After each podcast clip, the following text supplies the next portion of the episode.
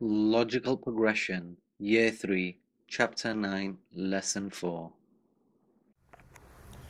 بسم الله الرحمن الرحيم الحمد لله رب العالمين ولا عاقبة للمتقين ولا عدوان إلا على الظالمين وصلوات الله وسلامه على أشرف الأنبياء والمرسلين سيدنا محمد وعلى آله وأصحابه أجمعين السلام عليكم ورحمة الله وبركاته So a couple of things. Uh, first of all, I've decided that the time for the dars uh, should just be. I know that we've always said traditionally 8:15.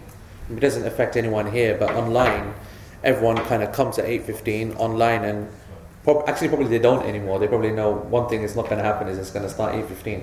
See, the problem that we have here, of course, is that the the people are praying their sunnah prayers. I should say that the elders are praying their sunnah prayers because they will not listen to us and understand that it's sunnah to pray at home but they consi- insist on praying it in the masjid, which is their prerogative. The sunnah of the Prophet ﷺ is to always pray sunnah and witr at home, at home. But, you know, some people will accept that, some people won't. And so that means that, to be honest, to start speaking over them is not good. Uh, so that's why we've decided that from now on, online audiences should join us at 8.25. 8.25, okay? Um, and let's try and make that the new time going forward. And obviously, check times are going to change in a month or whatever when the hour goes forward and stuff. We'll work that out when it comes to it. Um, the other thing I was going to say is that today is a very interesting lesson. Alhamdulillah, no dirty lesson today, Yani. Everything all done. All the gun behavior is finished now, once and forever. All of that crazy stuff, no hermaphrodites, no hashafa, no this, that. We can now be safe, bring the kids back in. Yani, no problem. Alright? Um, and by the way, eh? Abu Dhar is not going to bother coming now. I said Abu Dhar said no, it was all exciting. It was all interesting for a couple of weeks. No, that, the none of that, none of that. Today it goes clean again. Abu Dhar's missing. Huh? And uh, actually, you'd be surprised. A lot of children they do watch this online with their parents. And uh, often when I go to various cities uh, around the world, yeah, and even Malaysia or Canada or whatever, and I meet some uh, parents who have actually very young children, and they, you know, say that's the guy who says all the crazy stuff about toilets. I said it's okay, that's cool. You know what I'm saying? Everyone's got to leave a legacy. I don't mind leaving a toilet legacy. You know what I'm saying? Anyway, so and let's have that text then, Shaz, so that we can uh, um, move on to the next part. So we're in those things which obligate a ghusl, and so now we can move on to number three and four today. So what is a ghusl is obligated according to the Hanbali madhab, according to Imam al-Hijawi's text, for a non-Muslim who enters Islam and then death. Okay, can we get rid of that because I just don't even want to see that first two points anymore and get off the screen, banish it forever. So a non-Muslim, yes, who enters Islam and then death. All right. So uh, Sheikh uh, Imam al-Hijawi alayhi rahmatullah, he says, "Wa Islamu kafirin." Today is really interesting because we're going to talk about some modern day issues and then we're going to talk about life and where it starts to do with death. Uh, there's a lot of issues that come under death. What to do to do death, you have to determine what life is first, and that then has to go to the real right issue of of the, the the spirit and when it's blown into the child and or to the, the fetus or whatever.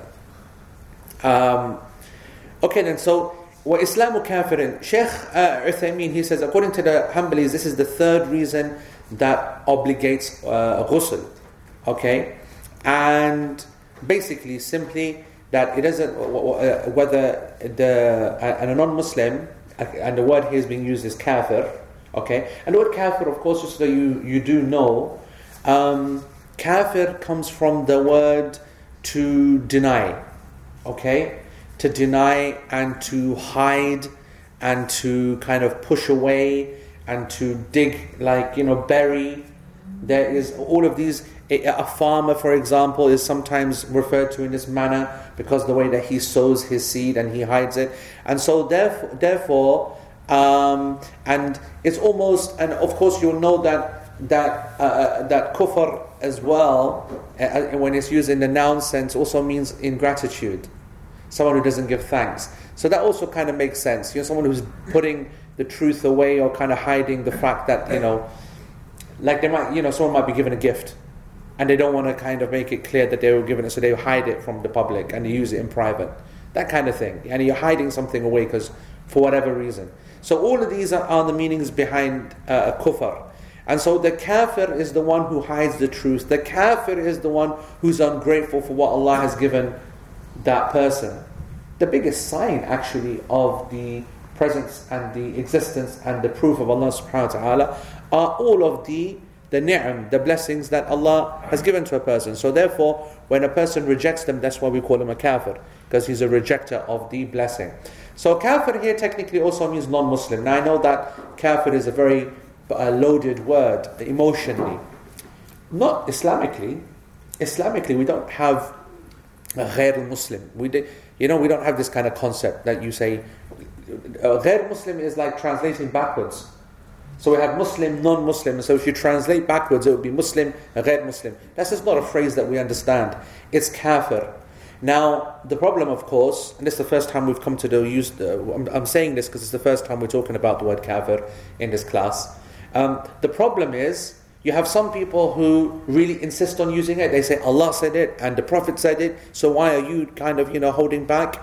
And then you've got others who saying that you shouldn't say anything like that. We can say in English non-Muslim, and you know why using such a, a word which it has some connotations. So, in my personal opinion, and this is a matter of polit- politics. So my opinion is as good as anyone else's opinion. There's no, there's no, it's not an aqidah issue. Okay, in my personal opinion, um, I do believe that it is an emotional word. And I do believe that it needs to be dealt with responsibly. And I don't believe you're a traitor if you don't use the word kafir to describe a non Muslim.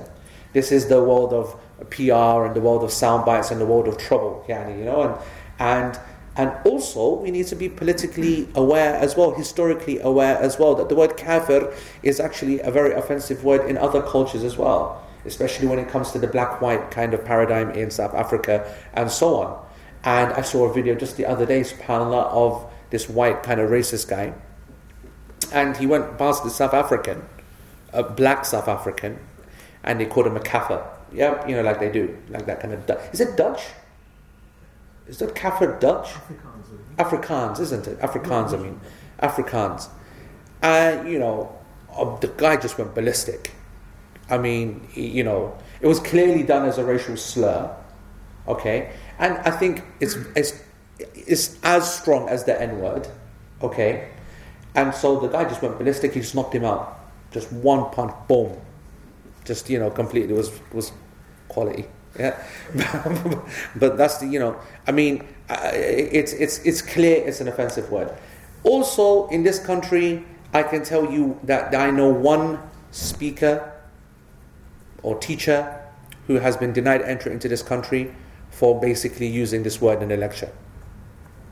That's actually how crazy the whole prevent program is is going. Not the, know that's wrong. That's not that the whole pro- some aspects of the prevent program. Okay are that crazy that they are, are reading into the use of certain words far more than what it actually says. Now, I'm not saying this because of prevent or because of this. I do believe that if a word is producing a very negative connotation, drop the word. Use non Muslim, and that's fine.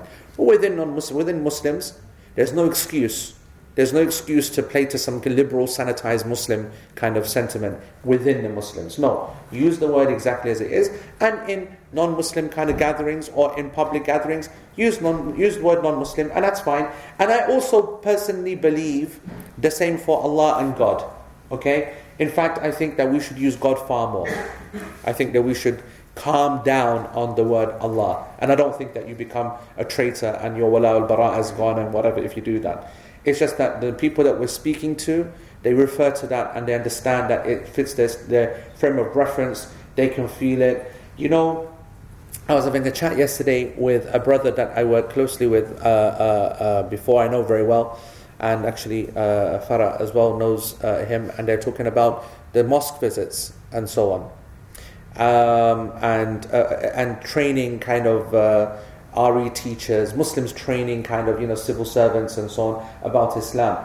And what he was mentioning is that from the feedback that they got after all the training that they were doing to these non-Muslims, the the biggest impact upon them. And so you can imagine the kind of areas they choose, maybe the interesting nature of the subject, the food that had been offered, you know, this which was my guess, okay, and you know all this kind of stuff. And what was interesting is that they said the most amazing thing that we saw was the prayer, the observation of the prayer. Now, to Muslims, that's not going to be a surprise, but I just think that we don't get it though. I really don't think that we get it. That the prayer is a completely natural state of the body. I wrote about this a couple of weeks ago about the prostration. It is home not for the Muslims, it's home for everyone. Okay? Because every single person declared that Allah subhanahu wa ta'ala is the only one worthy of worship. And the natural, intrinsic, innate form of worship is the prostration to the Creator. And so when people see that, I have no doubt whatsoever that something happens to them. If they are pure and they are simple and they are not polluted and they're not the yani, being brainwashed, then a fair person will connect. And that is a reflection of the point that we are spiritual people in principle. We are spiritual people in principle. And you can reach out to virtually everyone in very simple terms. And and why would we want to scare or not scare? Why would we want to block that avenue? You might write something or say something on your Facebook or Twitter or on your email or in an you know a message or whatever and you feel the need to say Allah, but you could take out Allah and use the word God, make it, and automatically the message becomes universal. And people then start to actually reflect. Whereas as soon as the Arab word comes in, or the foreign word comes in, or the word that they've got a negative connotation with, I mean, how can anyone have a positive connotation with the word Allah when they see a guy, you know, cutting a guy's head off with a penknife saying Allahu Akbar? That's all they hear the bomb before it goes off, Allahu Akbar. Kid, kids, women, dead, whatever. That's, that's a reality that we have to live and work with. The word Allah, unfortunately, is not associated with the positive feeling that it should be. And there will come a time when the Muslims have reached enough social credibility to be able to use the word Allah again. And we're not going to close that door. But I'm saying at the moment, we do need to appreciate that we have to utilize some other words that are more safe, more depoliticized, emotions being taken out, and people can reflect on. So I do think that that is an important uh, reflection for us all to, cons- uh, to consider when it comes to our vocabulary. So Islam or kafir kaf, the kafirs of two types an asli, okay, or a murtad. Now, the asli means that they basically have always been a non Muslim. It goes back to the whole convert revert debate, you know? So we all know that, as the Prophet ﷺ said, that every child is born upon the fitrah. The fitrah is the innate nature that we are born upon. What is that innate nature? I told you already. It's to worship Allah alone, singularly, okay? And that is what, a, and I often when I used to give da'wah uh, uh, on the streets when I was a young man, okay, now I'm too old for that kind of behavior, but when I used to, my go-to, my, you know, everyone has a go-to kind of a debate or a go-to kind of argument. My go-to debate was a very simple one, and uh, aimed at Christians. It was specifically aimed at Christians, because um, those were the kind of people that I, would get involved with, and it was always the, I, the, the I'd call it the Robinson Crusoe argument. And it would be this guy who's born on an island who has zero interaction with anyone ever. And he's just basically lives his entire life surviving. And I kind of go through the story by saying that he's going to observe everything. Similarly like the, the Abrahamic story in the Quran you know, looking at the stars, looking at the moon, then eventually settling on the sun, then seeing it disappear and realize something's controlling them and whatever. But I'm taking it into more detail. I'm talking about the rain. I'm talking about watching the seasons develop. I'm watching the fruit disappear, then suddenly come back again, realizing that you're hungry. How do you get rid of your hunger? You start to put things in your mouth. You taste. Some taste nice. Some taste whatever. So I'm saying if a person was to develop and so on and so forth, in our theology, two things are going to happen number one, they're going to recognize that there is one creator and they'd be grateful for that creator. So when the rain would come, they would be grateful. They wouldn't thank the rain because they know that something's controlling the rain. Okay? And so that person, if they die upon that, they will never know that he's called Allah. They will never know that. Okay? And they will never know that there's a prophet, but that's not a problem. And they will never know anything else, but they will die upon Tawheed because they've had no other specific information. And this person will be a person in paradise. Okay? Because they die upon Tawheed. Or this person will not go to paradise because of XYZ, but they never received a messenger. And so they will be then tested again. I talked about that before. The hadith mentioned that people who are mentally handicapped, people who are who do not receive the message, etc., then they will be tested by Allah subhanahu wa ta'ala with a specific test on the day of judgment. And if they pass that test, and it will be a simple question, as the Prophet ﷺ said, and hadith is not amazingly authentic, but it's, it's Hasan, that Allah subhanahu wa ta'ala will tell the people to enter the fire. And there will be a fire there, and they will leap into it, and it will be cool, and it will effectively be Jannah. And the test will be passed. And we hope, inshallah, that's going to be an easy test for the people because hopefully they will see Allah subhanahu wa ta'ala and they will accept yani, such a command without any second thinking. We hope. Now, what I was saying is that do you agree uh, to the Christians? I would say, do you agree that whatever way that you go, however way you kind of point this, where on earth would a necessity to believe that God sacrificed a son to be part of the essential salvation for paradise, where would that come in? Where would that be the part of this saving this person? And because they technically say it's a must that you have to accept Christ. Okay? Otherwise they don't they, they, they consider you damned. I don't want to bore you basically. It's a, it's, a, it's a technical argument and it's a very effective one. My point being is that everyone will recognize that as a simple fitrah, we are upon Tawheed. And so, therefore, that's why people, when a person becomes Muslim, they say he reverts because he was a Jew or he was a Christian or he's this, that, whatever. Personally, I don't like the word revert. I'm a convert guy. You know, you are, there's two camps. You're a revert guy or a convert guy. I'm a convert guy. I don't like the revert kind of uh, phrase, but there's no issue in either. What I dislike even more than the word revert is people making an issue out of whether it must be convert or revert. Either way, you reverted back to your tawheed, fine, or you convert back to something else. That's fine.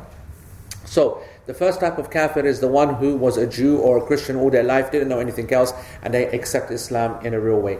The second type is a murtad. The murtad is the one who was Muslim and then left the faith. Okay? And by apostasy, by, you know, by uh, making shirk with Allah subhanahu wa ta'ala, by by, I don't know, by refusing to pray, rejecting the prayer, saying it's not part of Islam, by, by being a member of the Quilliam Foundation and doing bakwas or whatever. I don't know, all kinds of things, going against the Muslims. I'm sure we can think of thousands of examples. And I could have too much fun, but we want the lesson to continue out of jail and not in jail. So, uh, so those are the two types. Okay, those are the two types. And uh, it's important because some of the scholars they differed on the ruling between both. Anyway, Let's look at what the Hanbalis are saying. They're saying that it is an obligation upon the Muslim, um, upon the, the, the, new Muslim to have a bath, okay, a ghusl, a complete ghusl. We still haven't really kind of covered that yet, that will come afterwards. What actual ghusl is, but we need to understand the reasons what actually obligate it first. So the first evidence they use, which is at the bottom of page 340 of, of, of Al-Mumti' is that the hadith of Qais ibn Asim, that he became Muslim and the Prophet ﷺ then ordered him to wash with water and sidr. Sidr is lotus, okay? Lotus leaves. So, lotus is today's soap.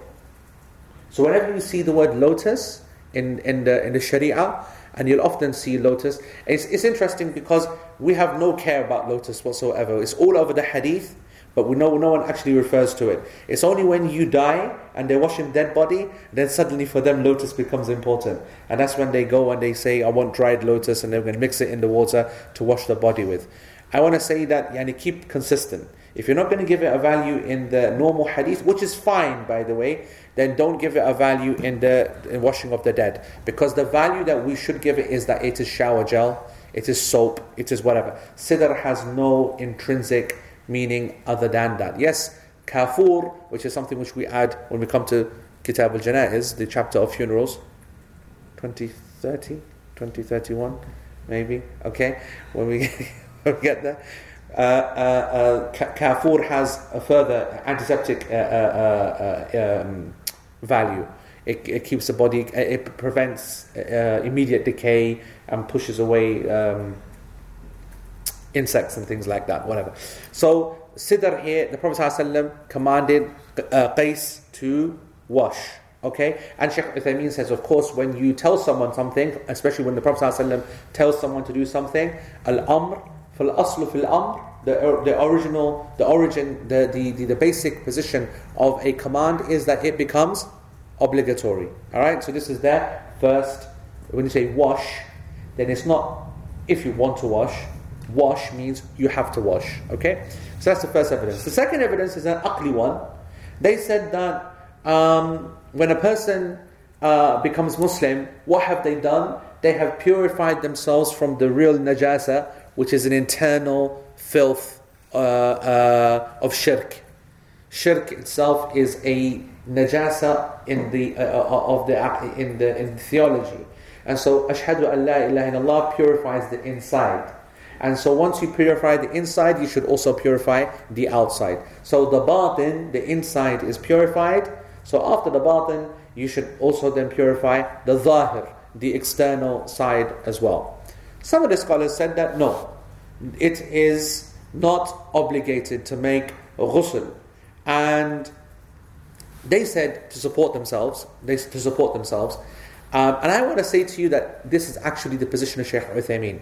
I'm going to tell you now just to stop the suspense because he's going to go back and forth, go back and forth. In my opinion, Shaykh Uthaymeen does not consider it to be obligatory. Muhammad Mukhtar al-Shanqiti does not consider it to be obligatory. Many scholars actually do not consider it to be obligatory. We will come to this. Um, he said some of the scholars they said that no, that ghusl is not obligatory, and the reason for that is that this command that he gave to Qais was something specific to him and wasn't something uh, uh, uh, uh, general. Now we will ask the question: how, Who are you to decide? That's a very dangerous road to go down. Okay, this is specific and this is not, and so on. Well, there's two very interesting caveats or two very interesting points that would make us feel like that. When the Prophet ﷺ wants to make something general, he normally says it in a general language. So, for example, "Man aslama falyaghtasil." Yani whoever becomes Muslim, let him then take a ghusl. Did he say that? He never said that. Sallallahu alaihi wasallam. In another hadith, he said, "Man jaa minkum al-jum'ah falyaghtasil." Whoever experiences or whoever gets to meet Jum'ah, yani reaches Jum'ah, then let him take a bath. So he, whoever of you minkum. So, you know, his normal way when he wants to obligate or command the people is that he talks about the people, says, you people, all of you, or if the Muslims, or if the people, or if a person. But he went and said something specifically to Qais. Interesting.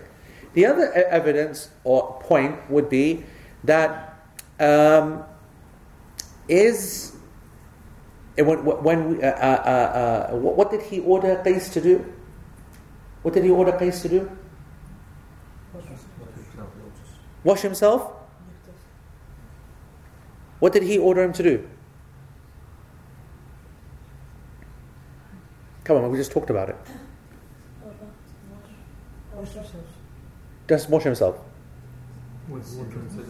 Wash himself with water and sidr. When you do your ghusl, is it a condition that you have to use sidr? When a new Muslim is being told to wash, do we say to him, we've got to find him sidr? Or even soap, even. Even if we were to make it. No. And so, some other scholars, they made a ta'wil of this hadith and they said that maybe this was specific, maybe he was dirty, maybe there was something, maybe X, maybe Y, and, and whatever. That there are indications enough in this narration, which would suggest that this is quite a specific one and not a, a general ruling. I think that's interesting. I think personally that's interesting. He says that, um, but Sheikh Uthaymeen goes, you know, it's very difficult to be able to say that one person's statement is not uh, original, uh, uh, uh, uh general for all people. You open a door which is yani, problematic. So he's not happy. He, he wants to prof- he wants to he wants to go with obligation because it's safer. And then he goes, he goes, also the scholars, they said, one of the reasons why it is not obligatory is because thousands, hundreds, sorry, uh, well, uh, thousands uh, of the companions, they were not Muslims, all of them actually, and they became Muslim. So when something like that happens in such numbers, where's all the ghusl? Where's all the hadith? Where's all the noise? You know, this is something which is, you know, we see. Now, Shaykh Uthaymeen responds to this argument himself. He says, uh, naqal, what is naqal? The text, which is transmitted. Yes? Naql is the, tra- the text which is transmitted. Admul naql, the lack of transmitted texts of a situation. So the lack of evidence showing that something uh, happened is not the same as texts showing that something didn't happen. This is actually a very clever statement, by the way. In Arabic, in Arabic, the Sheikh says, عدم النقل ليس نقلا للعدم. This is so clever. I was like, man, that's awesome. Okay? عدم النقل ليس نقلا لعدم. I'm trying للعدم. I'm trying to translate it. If I can translate it, it's awesome. All right? It's the lack of transmitted texts is not a text indicating lack of action.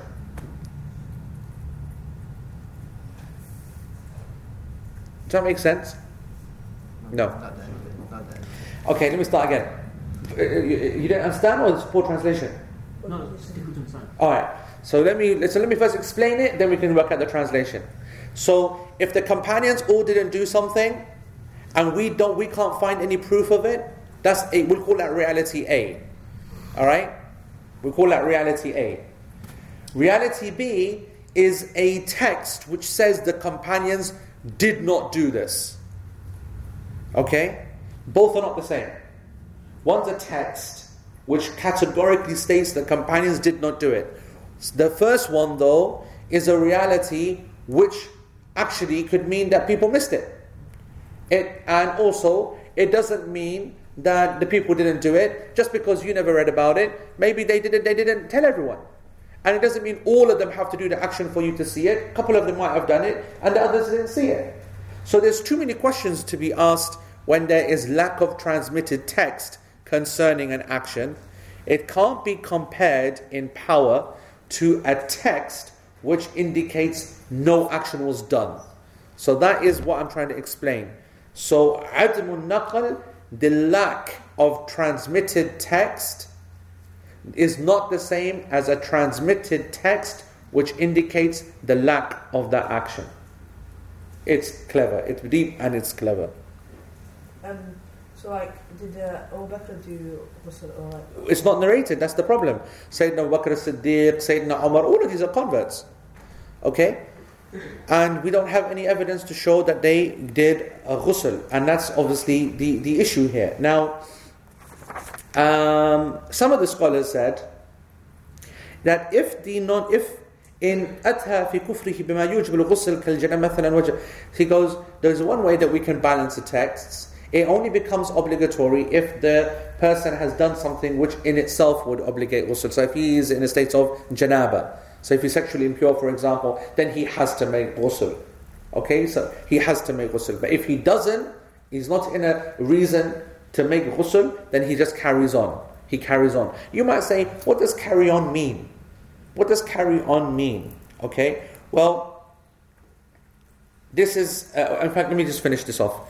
And others said, never does he have to make ghusl, yani at all, meaning that, well, not never, meaning that he doesn't have to make ghusl at all. When he becomes Muslim, when he becomes Muslim, he doesn't have to make ghusl at all, and um, and even if he has, uh, even if he is in a state of janaba, even then he doesn't have to make ghusl.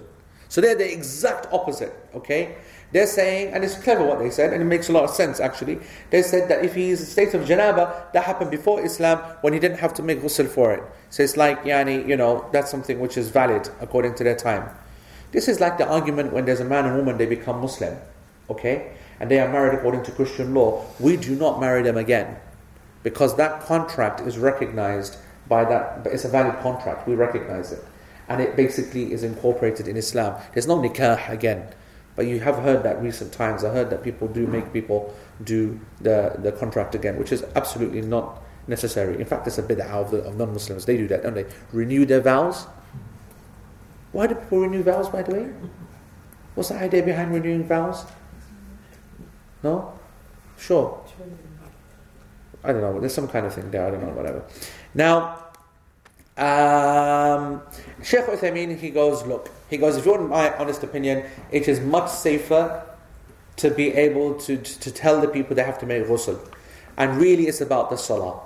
It's about the salah because the scholars, they differ over the issue of salah. You might not be thinking, what? I don't get this. How can a person who hasn't made ghusl pray? Alright? That's what you might be thinking. Because the answer to that is that you don't need to make ghusl for prayer, you need to make wudu. So no one is saying that to this non-Muslim, that uh, new Muslim, that when he comes in, right, you can just stand and pray. No, no. We're saying, right, let's go now. Let's go and make wudu. Okay? Let's, you know, get yourself all nice and ready for the prayer and, and then pray. So that's what we're saying. And the class position is that. The class position is that it is not obligatory. It's not obligatory to do um, uh, to, to make the non-Muslim, to make the new Muslim make the ghusl. But Shaykh Uthaymeen, he said it's safer to assume that we should. It's safer a position to assume it is obligatory. And I personally think that the best solution is that if it is viable, he becomes Muslim at home or whatever, you know, then that's fine. But you know, you get some people who come to the masjid, and I've seen this, and they give shahada, and they're ready. And like, you know, someone says that, right, you know what, he hasn't ghusl, he can't pray with us. You know? He shouldn't pray because he's not done ghusl.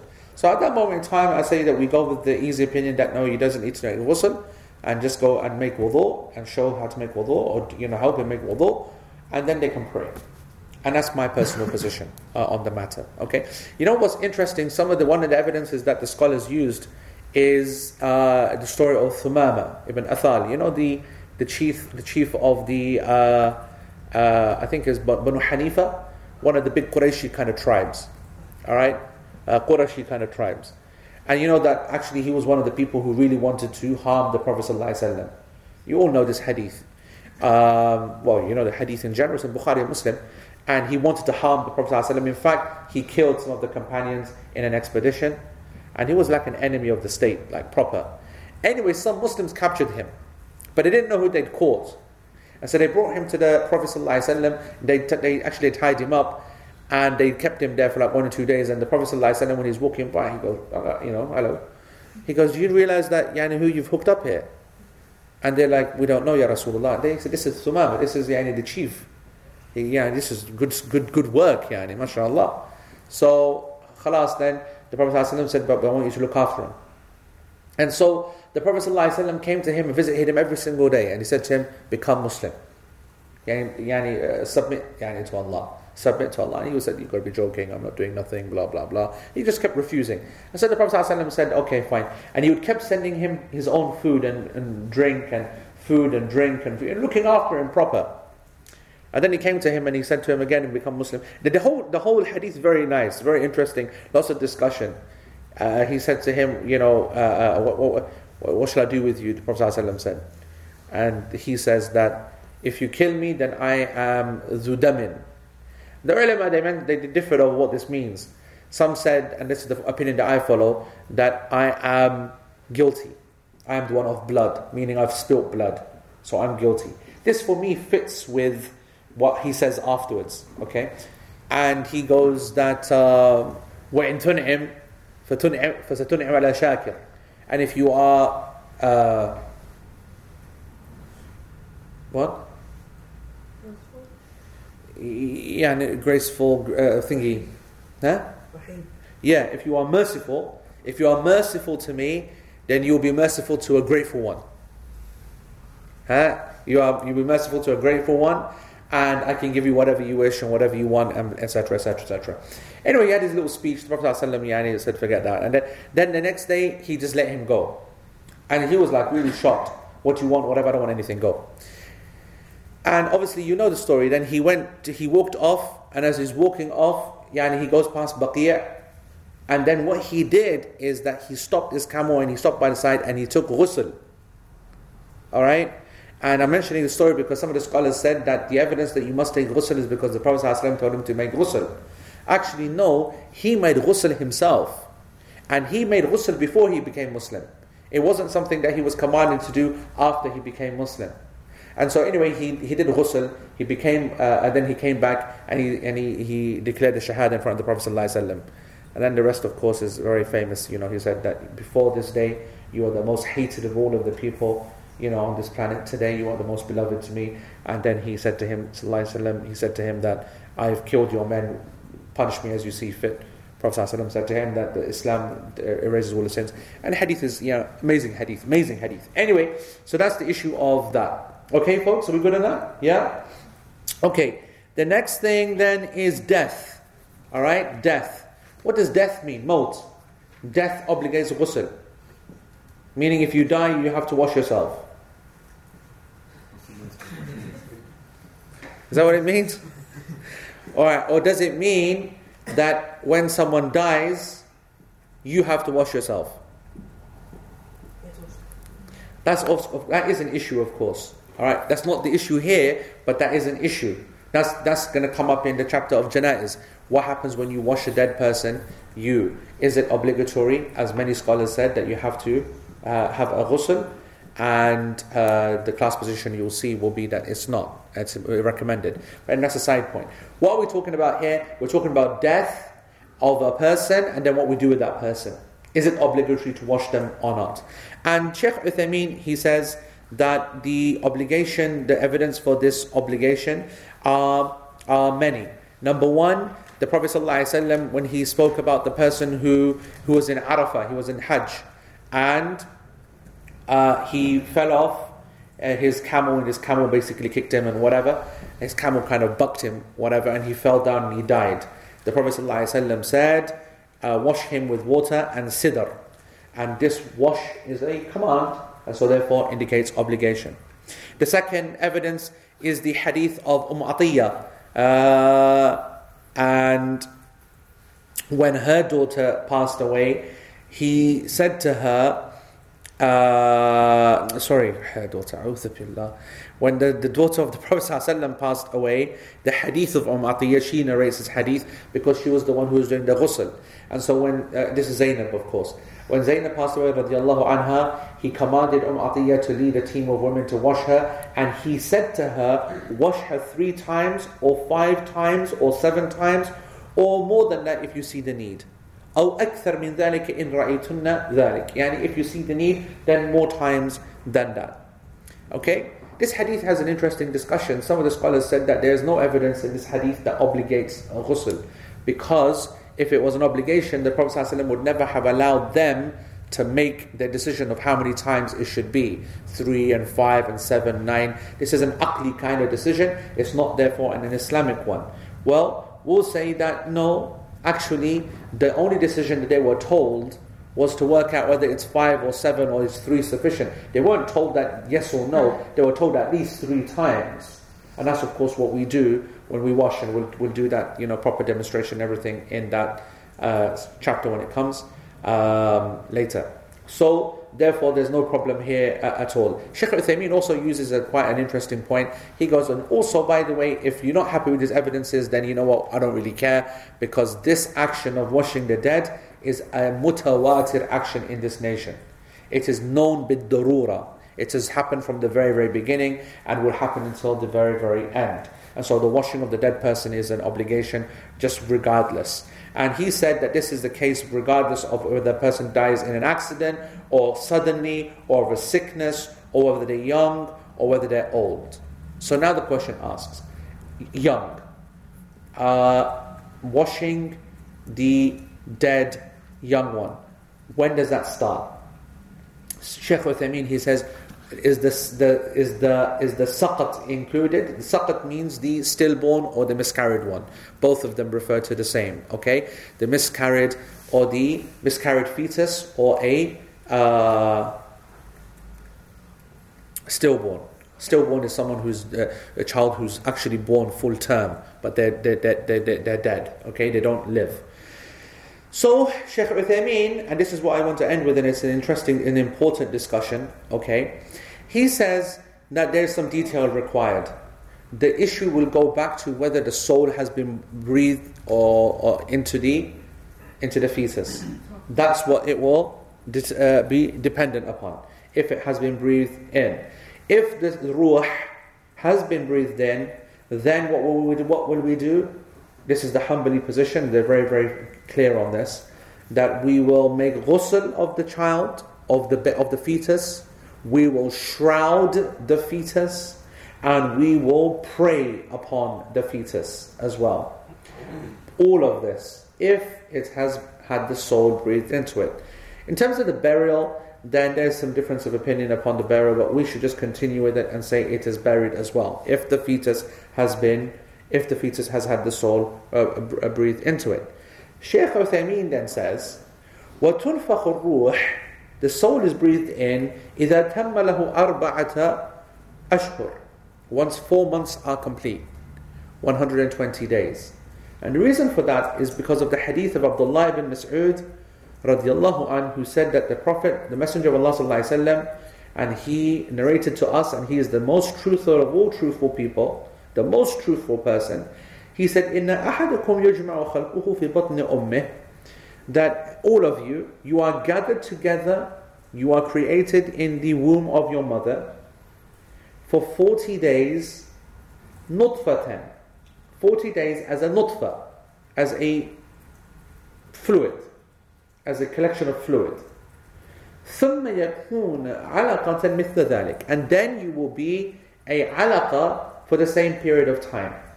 So that will be uh, the alaqa is like a hanging, something which is hanging and clinging. Okay, from alaq. Yeah. Then you will be a ثم يكون, then you will be a mudgha مثل ذلك and then you will be a chewed piece of flesh for the same period as well. For the same period as well. So what's that now? 120. Yes?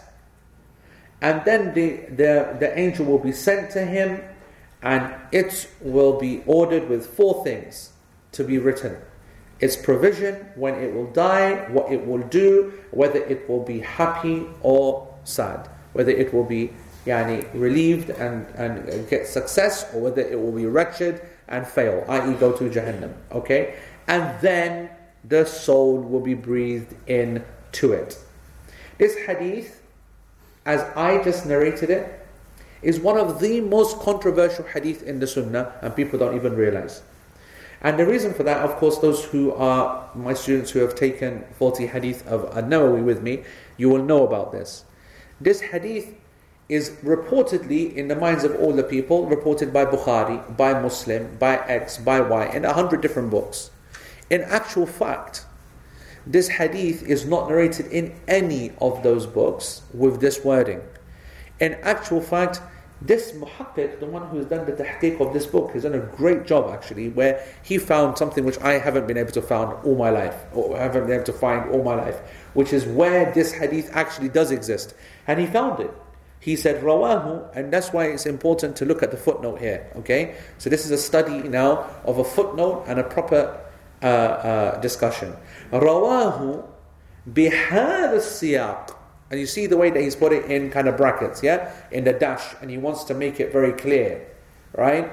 This has been narrated in this form, in this var- in this vari- variation of wording by Abu Awana in his book the mustakhraj. Now let me ask you a question. I know that you're not all hadith experts, but tell me if any of you ever heard of this book. Never. I can guarantee you never heard of this book. This is like a few pages of a, a of a, a scholar from the Salaf, nothing more. Yani it's not something which you would expect to know at all. Okay? And the, the, the chain is from Wahab ibn Jarir and Shu'abah and Al-A'mash who said that I heard Zayd ibn Wahab who narrated on the authority of Abdullah ibn Mas'ud this hadith. And some of the scholars they said that Wahab is, is trustworthy, and the scholars generally narrated from him, and the rest of the chain is with Bukhari. And as you look what he says afterwards, wa aslul hadith. As for the hadith in principle, the hadith in general, what has been narrated by Bukhari and by Muslim and whatever, all with what? دون قوله نطفة. all of that has been narrated without the extra word nutfa. Without the extra word nutfa. What's our conclusion? Our conclusion is, folks, that this hadith with the wording that is there the word nutfa is weak. Whereas the wording without nutfa, without nutfa, is authentic. You might say, how does that change anything? Well, if you keep it, if you keep that wording in, if you keep the word nutfa, it translates as surely each of you is brought together in his mother's womb for 40 days in the form of a fluid. Nutfa. But if you take that wording out, if you actually say no, that word is not there as it's not, then the hadith will be translated like this Surely each of you is brought together in your mother's womb for 40 days. It is then a clinging object during that same period.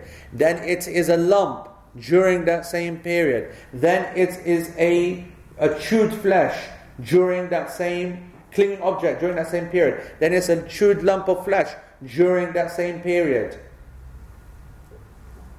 Then the angel comes and then it will breathe into it. So, what's the big difference with this word? The big difference is that suddenly life, instead of starting at 120 days, starts at 40. And that's the massive implication of this word. Now, what's even more fascinating about this is that are there any external evidences that would help support this idea that 40 is the actual correct one and not 120? Despite the fact that there is a virtual consensus of all the scholars, not 100% consensus, but virtual consensus of all the scholars that life starts at 120 days. It's almost like all of them, they ruled upon this er, erroneous hadith. By the way, why has the hadith become popular? The reason that the hadith has become popular is because Imam al-Nawawi narrated it. In fact, you know when you have a hadith which is in the principal book, like Bukhari or Muslim, and then someone says, let me make a nice collection like 40 hadith, or let me write a book on other hadith, and you start taking it from there. You know because of the nature of the book, it's nice and easy to read, there's no isnad, it's just the text, it's simple, then those books become more popular. So Imam al-Nawawi, 40 hadith Imam Nawawi, has been read far more times than Bukhari and Muslim will ever be read. And so the hadith is then memorized from the secondary source and not from the primary. And so if a mistake appears in the secondary, you then refer it back to the original. For you, it's the same. And that's why it's become such a, even from the scholarly community, and here you go, Sheikh Uthaymeen, straight off the bat, he said 120 days. He's gone straight off the idea and he quoted the hadith. And in his quotation of the hadith, remember, he's reading this hadith out to his students. When this class is being transcribed, he says the word nutfa, and that word nutfa is not in the hadith, which shows that that's what he believes. He believes that Bukhari and Muslim version of this hadith is nutfa. And this is a very common mistake from the scholars when they quote this hadith. So now we have a question. Is it possible that we can go against all of the consensus of the Muslims from ever to say that life doesn't start at 120? Because, by the way, this whole discussion of life starting on 120 is based upon this hadith and a few others. Whereas there are a plethora of other narrations which suggest that the angel comes and they, they mention 42 days. Another narration mentions between 40 and 45 days when the angel comes and gives the order for the four things and blows the soul into, into, the, into the fetus. So how are you going to re, how are you going to reconcile that with the 120 theory? Yeah? A bigger question. How are we going to reconcile science with the 120 question. So I thought we'd do it. I haven't really kind of spent much time on this, but I thought we'd do it right now. So Shazad here has some pictures. And we're going to see this now, okay? If we look at these pictures here, yeah? All right, if we look at that, let's, let's, let's, let's just look at this. What is 120, what's 120 uh, days? How many weeks is that?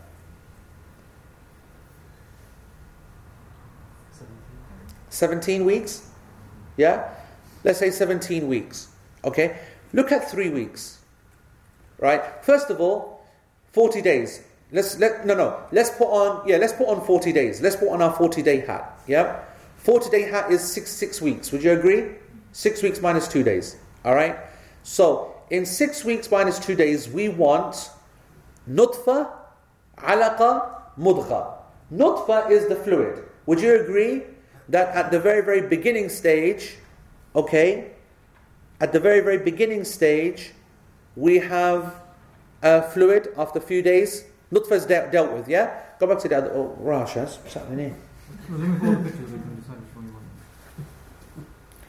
Okay, make this one bigger. This is interesting. Yalla, make this one bigger. Bigger, bigger. Okay. Now, if you look at this, the blastocyst, the embryo, we will call that, for the sake of argument, the liquid stage. That's a few days, depending upon the scale. Shaz, this one doesn't really show it, to be honest. Okay, give me a second. No, no, no. uh, Go to the other one before it. That, that, was, that was okay. Uh, this one? Uh, go to one before that. This one. All right, look at this, yeah? If we assume a few days is the liquid, if we assume that the alaqa, which is the clinging, the hanging kind of uh, version, then that would be what? That would be the one at three weeks. It looks like something which is clinging and hanging, uh, you know, possibly. As for the chewed flesh, then that's when definition of the actual organs are starting, and that's what it looks like. That's four weeks and five weeks, and maybe six weeks. I want to ask you a question. Is it possible to explain the development of all three things within 40 days? Yes. Okay? Yes. Now, let me ask you a question. Is it no? That's that, that's that's that's just like you can't because it's because it's in the thingy sac. You can't see. Just look at this one. Now, if you look at uh, the 120 days, look at 16 weeks. Look at 16 weeks. Would you describe 16 weeks as a piece of flesh? What's happened, Shaz? Sorry. Uh, uh, so would you describe 16 weeks as a piece of flesh? You wouldn't, right? Uh, or even, even nine weeks, even eight weeks. Unless these are completely fake. Is this fake? You want to see this one? Alright, let's go to other 16 weeks. Yallah, what's that? No, that's rubbish, man. 12 week fetus looking like that. Come on, bro, brave. Go to another one.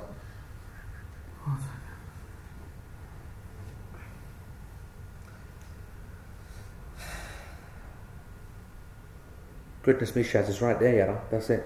Right. What about this one? No? What's that last one? What's the time scale on the last one? What's 56 days? Okay, 56 days even. Shaz, honest to God, I don't know what you're doing, Ella.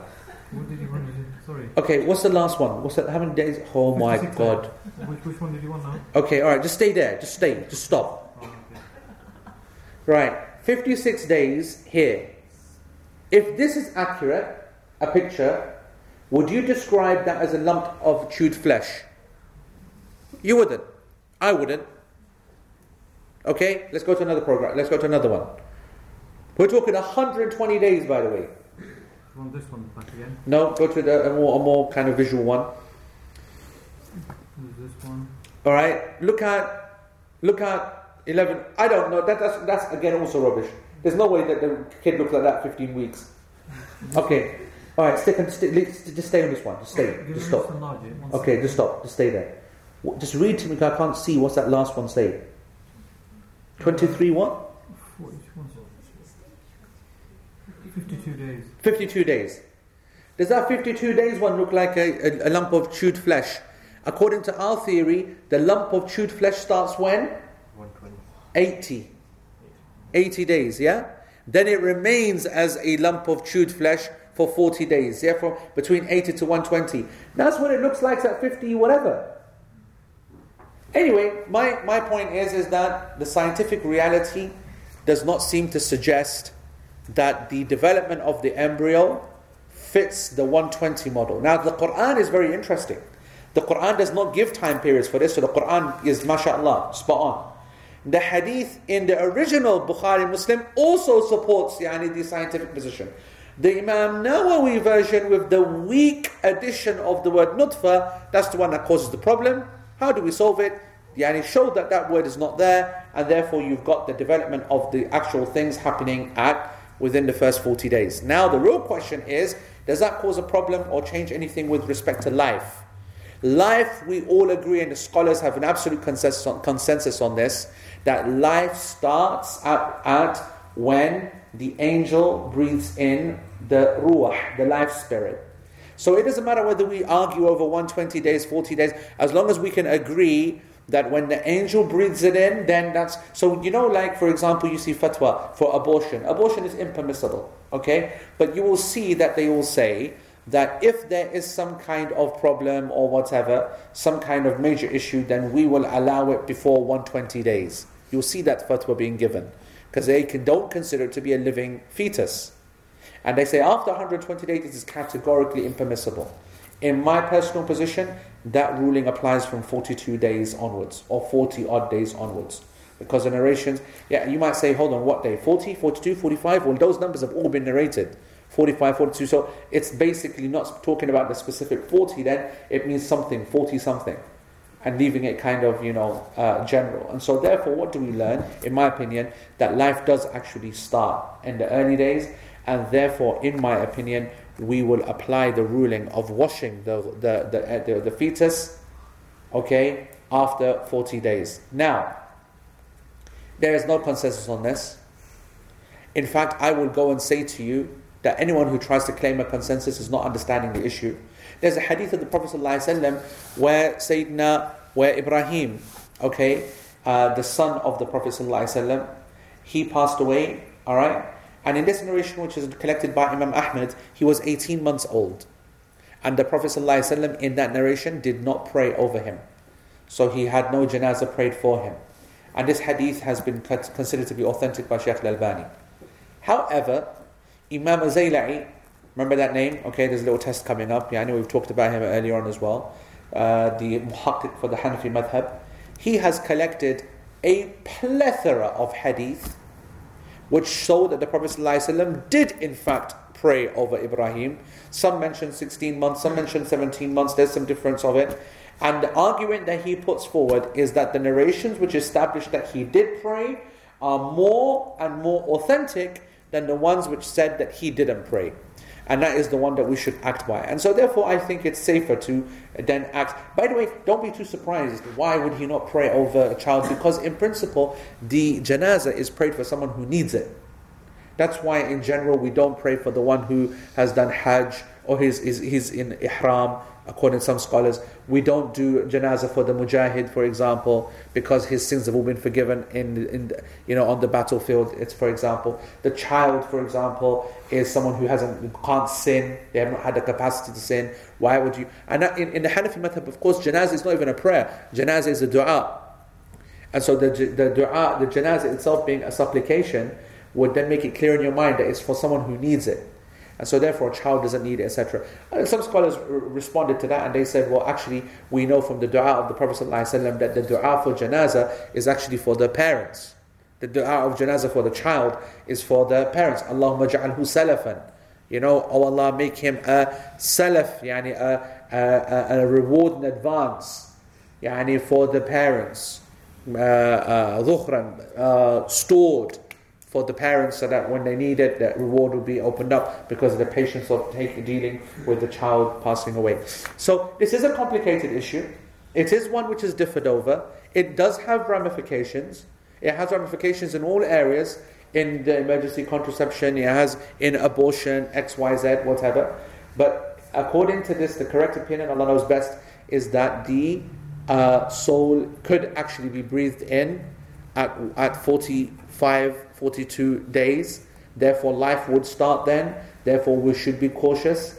And therefore, it is something which is good if we are able to.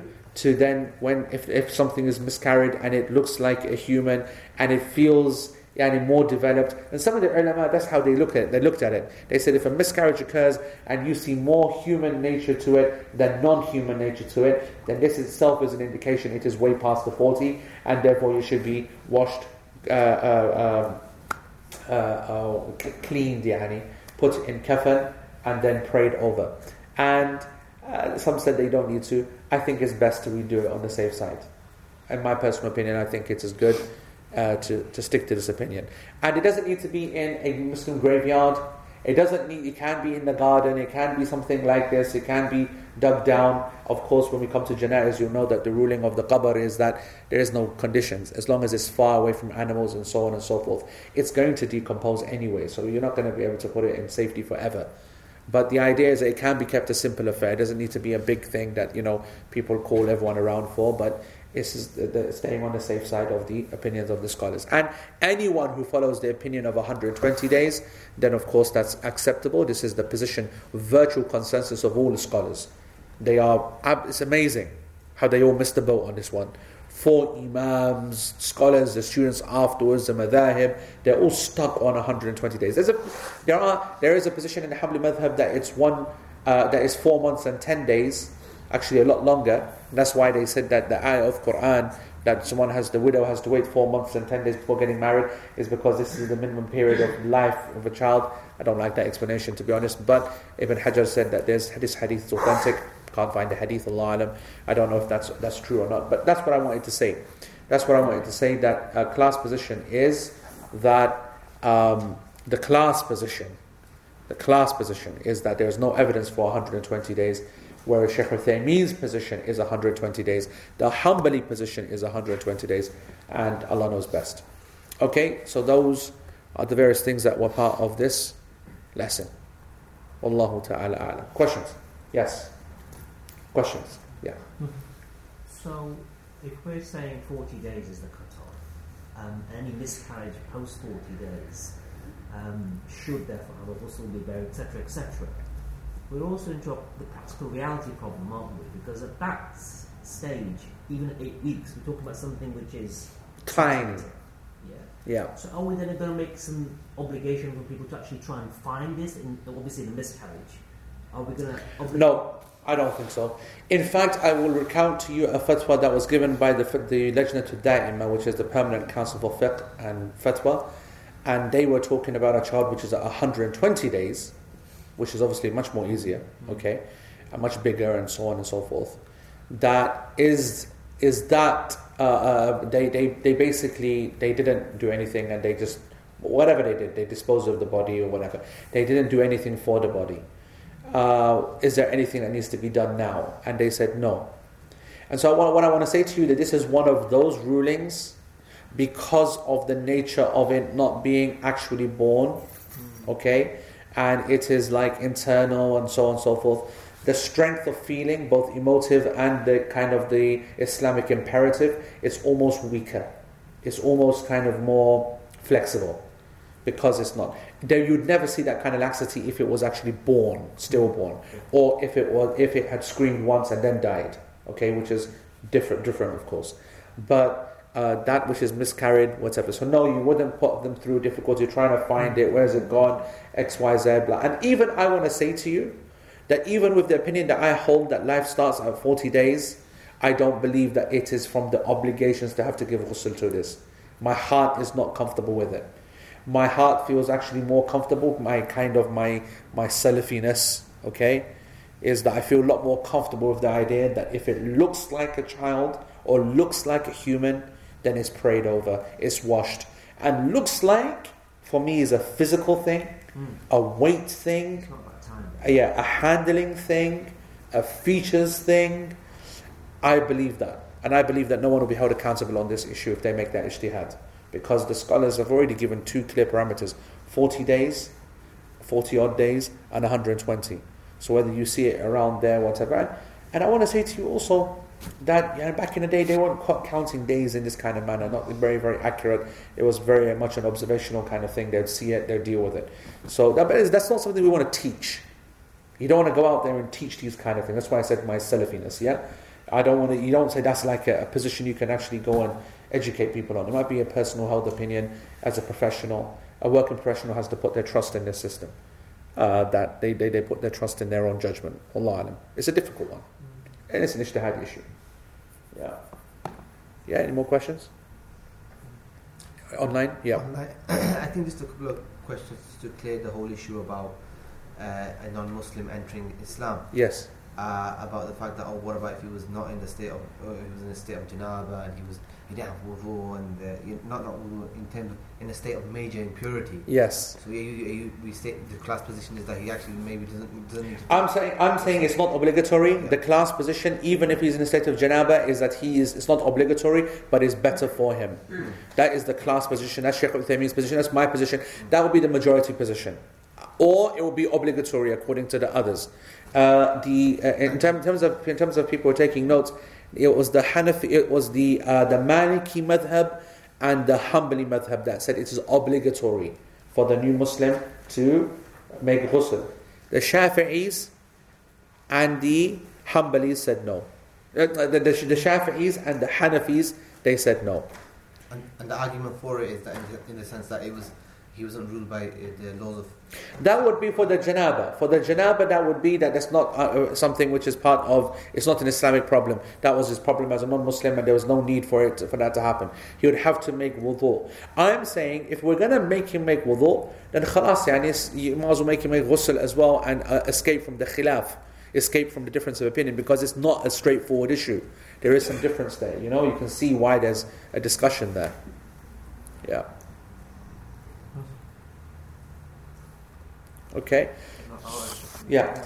How would you uh, pray from the baby? What's the evidence for it? How would you pray? Over the baby, what's the evidence for it? in terms of actually the, the actual the actual janaza. So that that's going to come later in that's going to come later in the chapter of janaza. Okay. Okay, in the book of janaza. But the quick answer is the evidence for it is the Prophet ﷺ in the hadith actually saying وَصَلُّوا عَلَىٰ أَطْفَالِكُم to pray over your children as well. some scholars they said this. more, Ha- more in this context, like pray over them. In, what way? you mean the physical nature of it, Yes, the the actual physical The how you pray. pray. So the praying itself is exactly the same as for an adult. The child is placed in front, the four takbirat. You're talking about the actual janazah prayer. So the child itself, you're talking about a born child. A child who's born, You said if the child dies, yes. then you pray over it. So a child dies, washed, shrouded, put into a coffin, yani, or put in on a table or whatever in front of the imam. Okay. The imam will then pray four takbirat, salatul janazah. Just the janazah. Yeah, yeah, normal janazah. Normal, normal janazah prayer. Everything is exactly the same. Okay. Alright? جزاكم الله خير بارك الله فيك سبحانك اللهم وبحمدك اشهد ان لا اله الا انت واستغفرك اللهم واتوب اليك والسلام عليكم ورحمه الله